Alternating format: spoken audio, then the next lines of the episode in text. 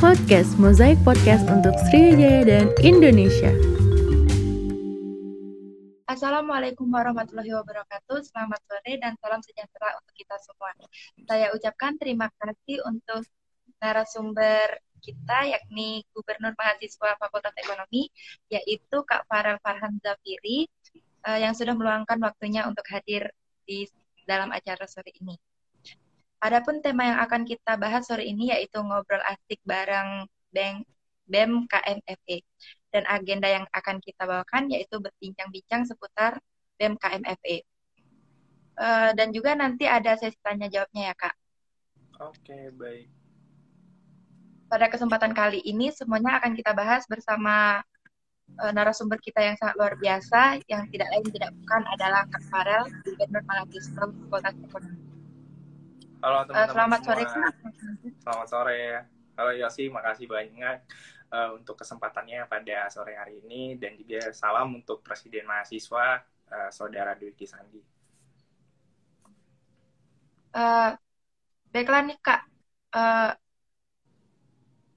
sebelumnya nih Kak, penonton nih pastinya ingin berkenalan nih dengan Kak Farel. Apalagi kan Kak Farel nih selaku gubernur mahasiswa nih kan Kak. Uh, Oke, Kak Farel boleh memperkenalkan dirinya dulu ya Kak. Oke, baik. Assalamualaikum warahmatullahi wabarakatuh. Selamat pagi, selamat siang, selamat sore gitu. Mungkin sesuai dengan keadaan waktu teman-teman mendengar uh, podcast mungkin ya. Yosi bener ya podcast ya? Iya Kak. pada hari ini. Uh, salam kenal semua teman-teman semua. Uh, saya aku Farel Farhan Zapiri, Gubernur Mahasiswa Fakultas Ekonomi Universitas Sriwijaya. Aku mahasiswa semester 6 jurusan manajemen kampus Indralaya dan juga uh, aku saat, saat ini uh, menyandang predikat sebagai mahasiswa prestasi 2 Fakultas Ekonomi Universitas Sriwijaya. Salam kenal teman-teman bisa panggil aku Farel. Wow, menarik banget ya perkenalan dari Kak Farel. Oh ya Kak, sebelumnya perkenalkan juga nih Kak, uh, Yosi ini mahasiswa dari jurusan pendidikan anak usia dini angkatan 2020. Nah, di sini Yosi ini dari staf magang Kementerian Akademik dan Prestasi BMKM Unsri wilayah Palembang. Nah, Kak, kita mulai ke tanya jawabnya aja ya, Kak. Boleh, boleh, boleh. Gak kerasa nih, Kak, pandemi COVID-19 ini kan udah berlangsung selama satu tahunan ya, Kak ya. Nah, Yosi mau nanya nih, Kak, Kakak lebih nyaman di kegiatan online atau offline sih, Kak? Sebenarnya kalau berbicara kegiatan BEM ya, teman-teman, di tahun 2021 ini sudah masuk tahun kedua. Kalau sebelumnya itu aku menjadi badan pengurus harian di Dinas Hubungan Eksternal dan menurut aku di tahun ini karena memang sudah peralihan yang cukup matang gitu, jadi dalam menjalankan kegiatan organisasi secara online pun tidak jadi masalah. Nah, balik lagi ke awal karena ada plus minusnya yang sebenarnya uh, kalau bisa aku nilai antara online dan offline itu balik lagi ke esensi dan fundamental dari kegiatan tersebut. Targetnya apa, tujuannya apa, dan lain sebagainya. Jadi secara manfaat pun tetap dirasain oleh teman-teman yang ada di Fakultas Ekonomi. Jadi menurut aku antara offline dan online sebenarnya tidak ada kendala dan balik lagi ada plus minus saja sih. Dan juga karena memang online, yang berarti kita harus secara pematang, secara persiapan itu harus lebih matang gitu ya sih karena kenapa? Kalau karena kalau tidak matang, nanti takutnya antar satu kegiatan dengan kegiatan yang lainnya bakal tumburan seperti itu. Baik, baik.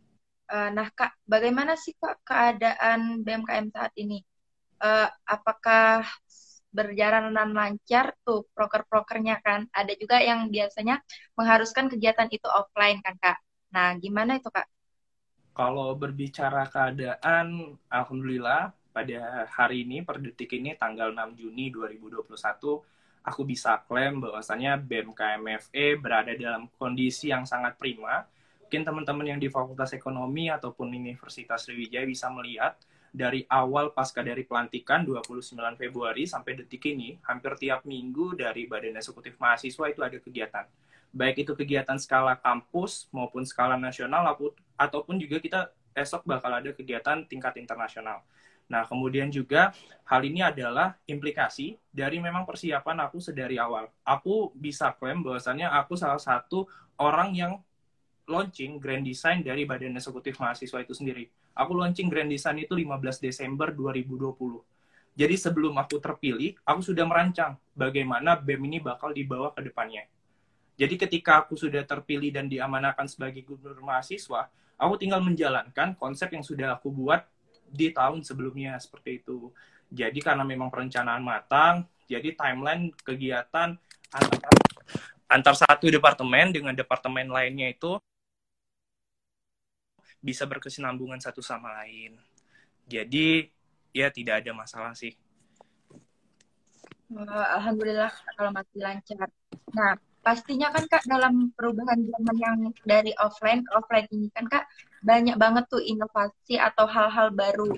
Nah, apa aja sih Kak uh, tugas organisasi BEM itu selama pandemi yang diinovasikan gitu Kak?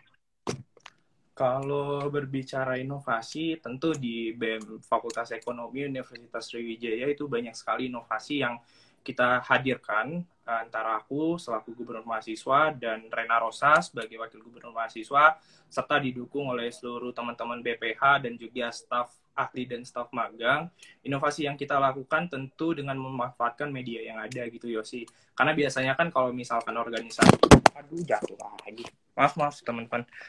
Jadi karena misalkan organisasi offline kita kan harus sounding dan lain sebagainya kan secara sebaran uh, melalui pamflet yang ditempel di mading. Tapi karena memang online kita memanfaatkan memang uh, teknologi yang ada. Kemudian juga inovasi lainnya kita berupaya untuk memberikan esensi tadi yang sudah aku sebut. Secara kegiatan memang harus dirasakan manfaatnya dan juga kita beberapa kali mengadakan kegiatan yang memang sangat ramai secara partisipasi dan juga outputnya jelas. Salah satu contohnya minggu lalu kita sudah launching uh, beasiswa dari kawan untuk kawan. Itu salah satu beasiswa pertama yang digeraki oleh Badan Eksekutif Mahasiswa di Universitas Sriwijaya. Kemudian juga kita ada saung belajar, mentoring one on one tentang mata kuliah yang ada di Fakultas Ekonomi dengan uh, target yaitu mahasiswa baru. Kemudian juga Badan Eksekutif Mahasiswa telah melaksanakan kegiatan yang namanya International Event Coaching Clinic yang sasarannya adalah meningkatkan dan menumbuhkan iklim prestatif di Fakultas Ekonomi terutama di kancah internasional itu juga sudah dilaksanakan. Selain itu juga kita uh, punya kegiatan banyak ya kalau berbicara tentang inovasi di Fakultas Ekonomi dan dalam waktu dekat juga ini sekaligus ajang promosi bahwasannya di Fakultas Ekonomi itu ada yang namanya SIS Sriwijaya International Sriwijaya International Economic Summer School yang bakal dilaksanakan pada bulan Juli nanti. Itu sih inovasi yang berupaya kita hadirkan untuk teman-teman di Fakultas Ekonomi. Iya, keren-keren juga ya Kak program Fakultas Ekonominya Kak.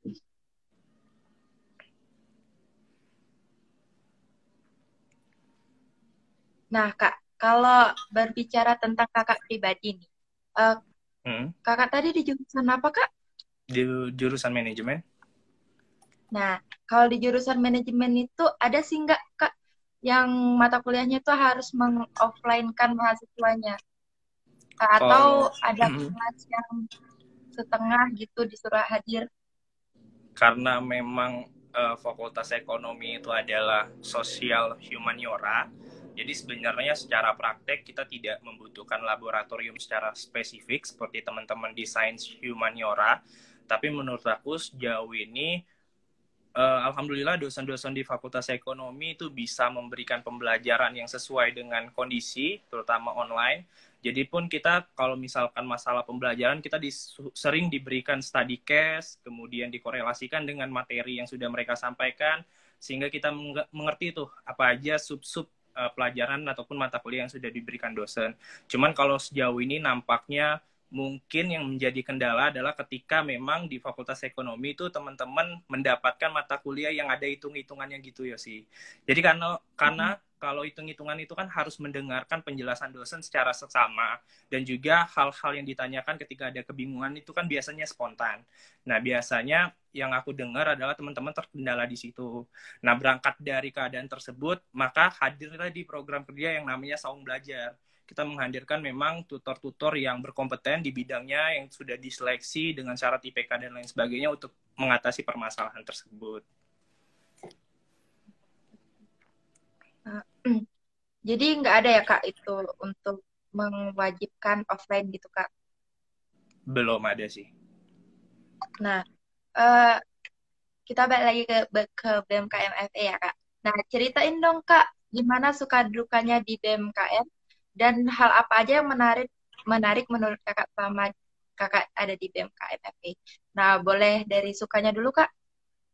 Kalau dari sukanya uh, jelas aku sangat haru ya haru dalam artian seluruh performa sampai detik ini alhamdulillah tidak pernah menunjukkan indikator menurun bahkan terus meningkat dari waktu ke waktu itu yang pertama kemudian juga secara kinerja dan tanggung jawab teman-teman itu tanggung jawab banget gitu ya sih terhadap seluruh tang uh, program kerja yang sudah direncanakan. Dan juga secara koordinasi alhamdulillah juga antar departemen itu sudah dikoordinasikan dengan baik meskipun di awal-awal juga ada masa peralihan gitu kan namanya juga tanggung jawab baru. Uh, perlu adanya koordinasi yang uh, butuh uh, yang butuh adaptasi Nah, cuman kalau sejauh ini itu sih yang aku rasain memang performa dari hampir 210 anggota dari BMKM FEU itu selalu meningkat dari waktu ke waktu. Kemudian juga secara gebrakan teman-teman itu luar biasa banget. Eh, teman-teman di Universitas Sriwijaya bisa melihat kalau misalkan uh, Fakultas Ekonomi terutama BEM-nya mengadakan kegiatan, kita berupaya untuk memang menghadirkan pembicara yang capable di bidangnya gitu. Kita tidak ingin menghadirkan sebuah acara yang notabene-nya itu speakernya itu setara dengan kita. Tapi kita memang pengen orang-orang yang sudah melaksanakan apa yang sudah kita bahas. Nah, kalau contohnya kemarin itu kita pernah melaksanakan kegiatan kajian uh, tentang uh, keadaan ekonomi Sumatera Selatan pasca COVID-19. Nah, di situ yang kita undang bukan mahasiswa, entah itu dari fakultas lain ataupun dari universitas tingkatan organisasinya, tapi kita di situ mengundang memang dosen, kita punya guru besar atau profesor kita undang, kemudian juga kita punya uh, Badan Perencanaan Pembangunan Daerah Provinsi Sumatera Selatan itu yang kita undang.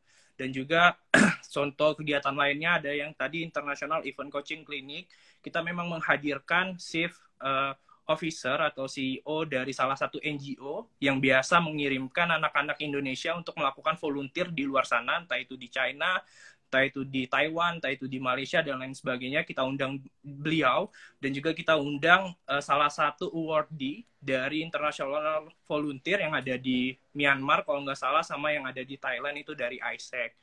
Nah, itu yang aku suka banget dari teman-teman yang ada di BMFE. Nah, untuk dukanya yang buat aku sedih itu adalah aku nggak bisa berinteraksi secara langsung ya sih karena aku percaya dan yakini ketika memang kita berin, bisa berinteraksi satu sama lain dengan sesama anggota karena selaku aku pimpinan gitu kan bakal enak dan bakal dapet chemistry-nya. Nah, hal itu yang aku sangat sedih karena ketika memang kondisi offline itu aku bisa tahu karakteristik, aku bisa tahu sikap dari mereka sehingga aku tahu dalam penempatan diri. Tapi karena online, karena online itu aku nggak bisa. Nah, cuman berbagai upaya aku lakukan untuk menanggulangi hal itu. Aku sering ngechat uh, staff-staff uh, di seluruh pengurus di Badan Eksekutif Mahasiswa sekedar menanyakan kabar satu sama lain seperti itu. Kemudian apa lagi ya? Dukanya itu uh, jelas teman-teman kadang merasa bosan ya. Bosan dalam artian tiap hari kita terus mengadakan yang namanya rapat online. Yang tentunya itu menguras tenaga, mata terutama gitu ya Nah itu juga yang buat aku sedih. Tapi insya Allah mudah-mudahan ke depan kita berdoa bersama teman-teman uh, kondisi pandemi berakhir dan kita, kita bisa melaksanakan organisasi secara offline. Iya kak. Nah kak, terus menurut kakak tuh di uh, perbedaan mengenai anggota-anggota baru nih kak, kan dari mulai open recruitment aja itu kan udah berbeda kan Kak di masa pandemi. Nah, apakah BMKM itu ada kesulitan Kak untuk anggota baru itu Kak? Kalau berbicara anggota baru, sebenarnya kita menyiapkan uh, sebuah sistem atau alat pengukur yang memang bisa mengetahui uh, siapa mereka, kemudian apa aja prestasi mereka, kemudian gimana latar belakang mereka, motivasi mereka, dan lain sebagainya. Nah, kemarin di awal open recruitment, itu kita memang cukup ketat, Yosi. Jadi bukan hanya mengisi formulir pendaftaran, tapi teman-teman bakal calon staf magang di BMFE itu harus melewati tahap ujian uh, psikologis terlebih dahulu. Kita siapkan satu website yang memang kita pengen tahu bagaimana karakteristik dan sifat dari uh, staf magang tersebut. Nah, itu yang pertama kita lakukan. Kemudian yang kedua, kita juga uh, turut menyertakan untuk mewajibkan teman-teman itu membuat esai motivation letter dengan berbagai indikator yang mereka harus tuliskan di esai tersebut. Nah, kemudian juga kita tuliskan uh, portofolio dari teman-teman yang barangkali itu bisa menjadi nilai plus untuk mengkategorikan teman-teman itu cocoknya dimasuk masuknya di departemen mana atau dinas mana seperti itu. Nah, belum cukup sampai di situ, teman-teman bakal calon staff tadi itu harus melewati yang namanya forum group discussion. Jadi kita pengen tahu bagaimana critical thinking kemudian public speaking dari teman-teman bakal calon staff muda tadi.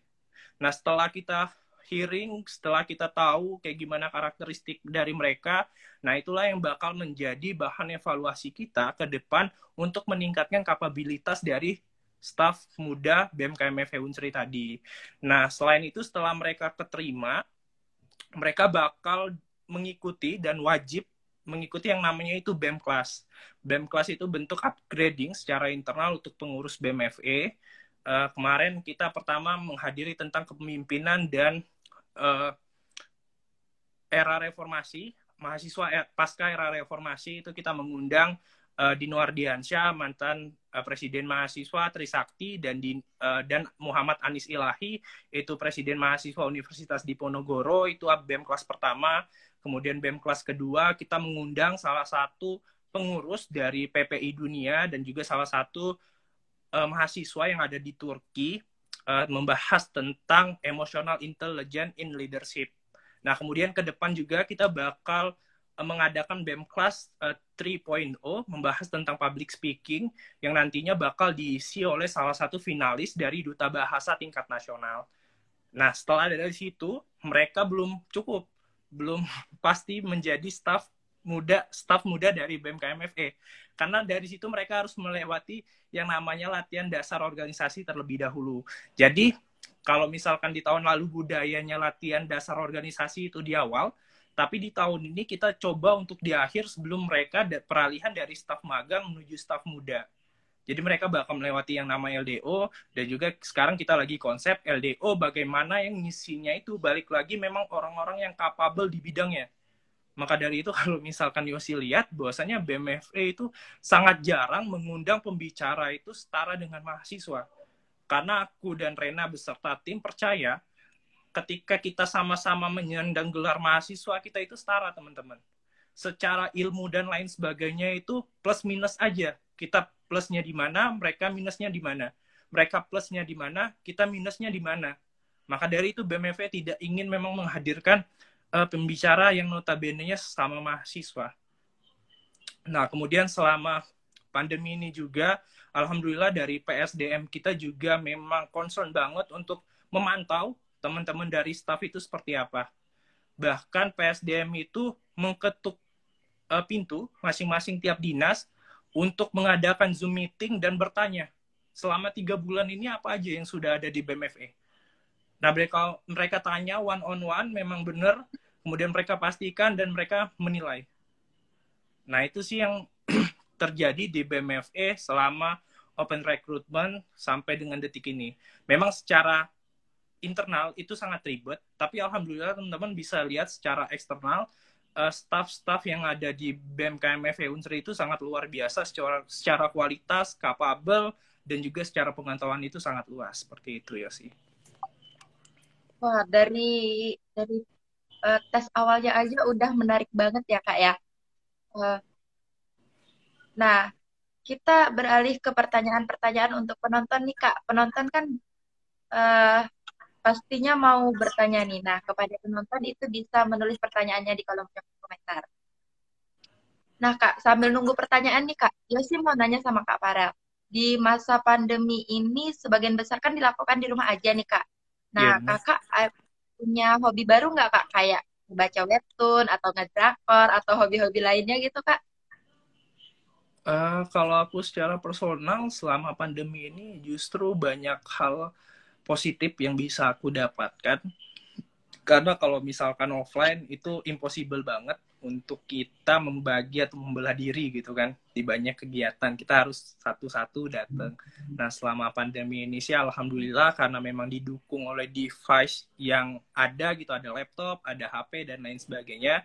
Aku jadi lebih sering untuk multitasking gitu dalam kerjaan.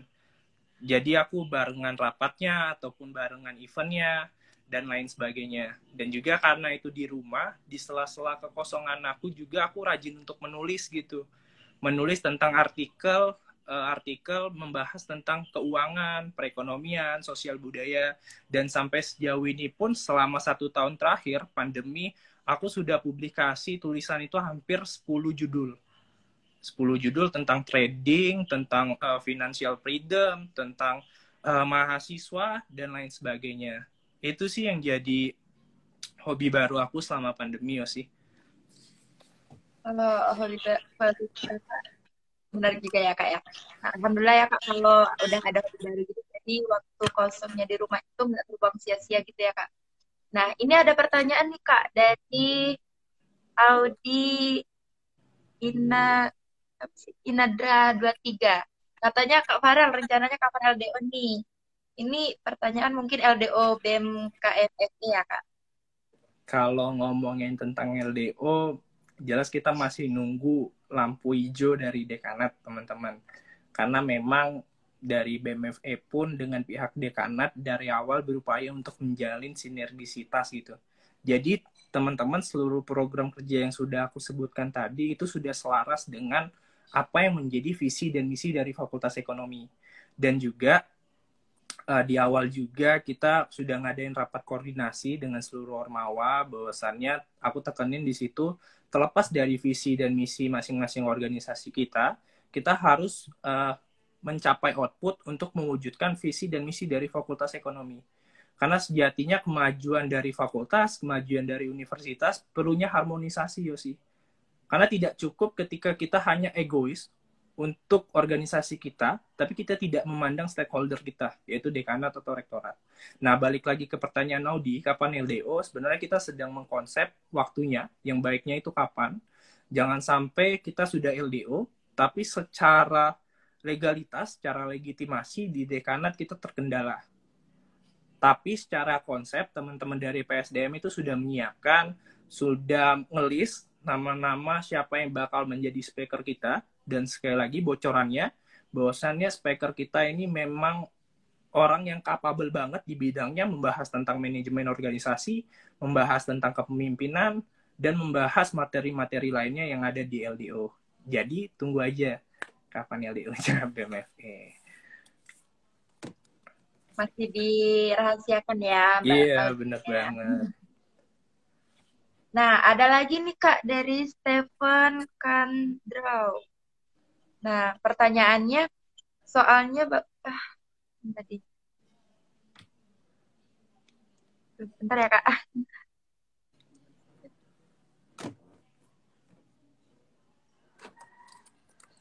Nah, nah pertanyaannya Kak, gimana sih Kak biar terlihat berkarisma dan berwibawa kayak Kakak setiap harinya? Nah, silakan dijawab Kak. Itu kan sebenarnya spekulasi dari seseorang terhadap diri kita aja kan. Tapi kalau aku mandangnya aku tetap aku Farel tetap Farel gitu. Uh, Farel karisma atau Farel yang kayak gimana gitu teman-teman. Tapi sejauh aku menjadi mahasiswa kunci dari kayak gimana kita uh, bisa mendapat penilaian adalah membangun personal branding aja sih. Kita mau ngarahin uh, diri kita itu minded orang lain terhadap diri kita itu seperti apa gitu Makanya kita butuh personal branding. Kita pengen diri kita uh, bisa diingat orang sebagai olahragawan, berarti kita harus membangun uh, sesuatu hal yang berkaitan dengan olahraga. Kita pengen orang itu ingat terhadap kita bahwasannya kita adalah aktivis. Berarti kita harus melakukan hal-hal yang menjuru ke hal yang pengen kita bangun tadi. Jadi pada dasarnya tips and trick secara karisma itu nggak ada tips and triknya sih. Itu lebih ke perspektif orang seperti itu. Keren banget ya kak ya. Uh, juga ada pertanyaan kak. Kan Yosi baru nih jadi moderator kayak gini. Nah, gimana sih kak caranya menghilangkan rasa grogi itu kak?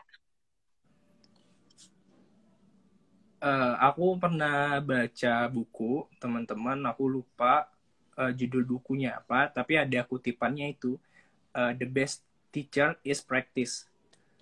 Jadi guru terbaik adalah praktek gitu.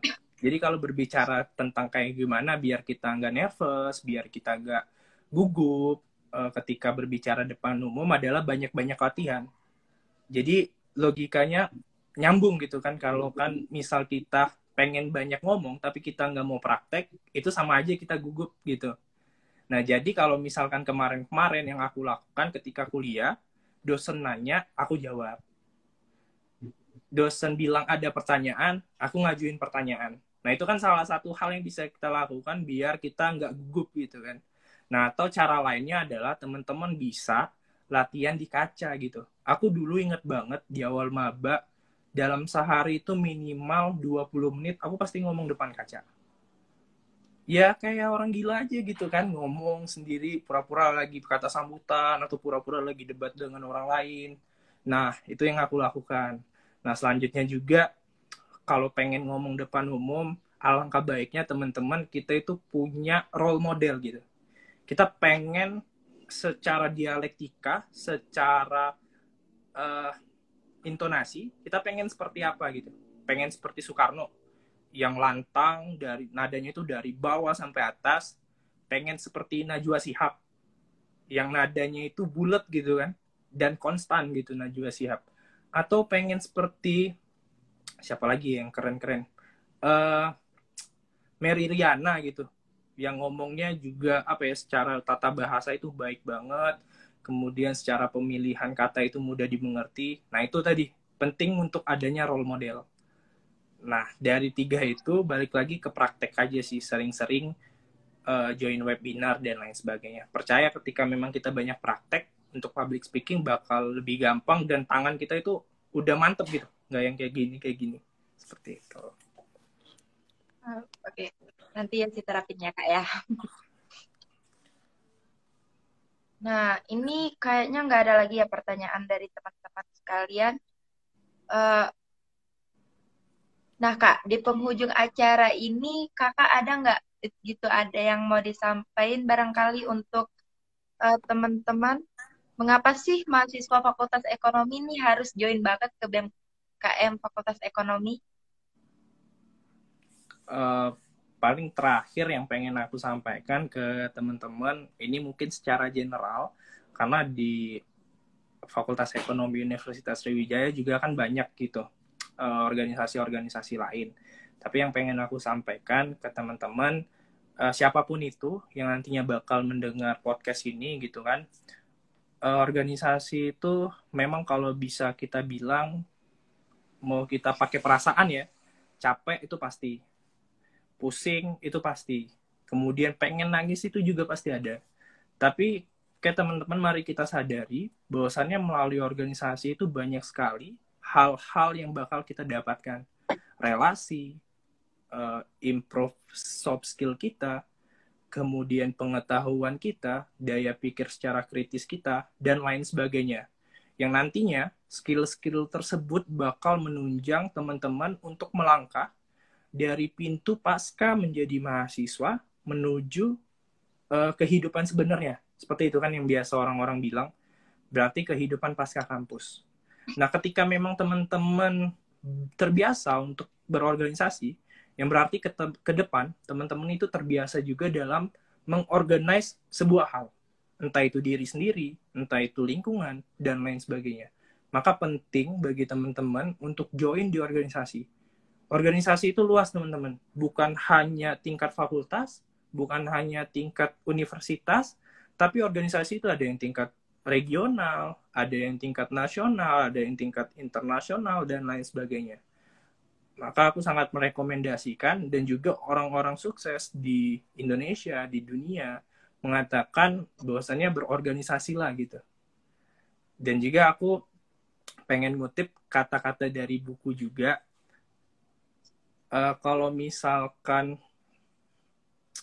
apa ya aduh aku lupa kata-katanya apa nanti takut salah jadi nggak jadi pada intinya uh, ayo berorganisasi teman-teman bakal banyak banget manfaat yang didapat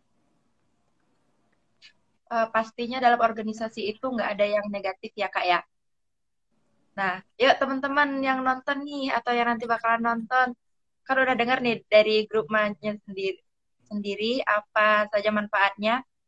Nah, boleh banget ya join untuk ke BMKM Fakultas Ekonomi. Tentunya melalui beberapa tahapan yang sangat menarik tadi.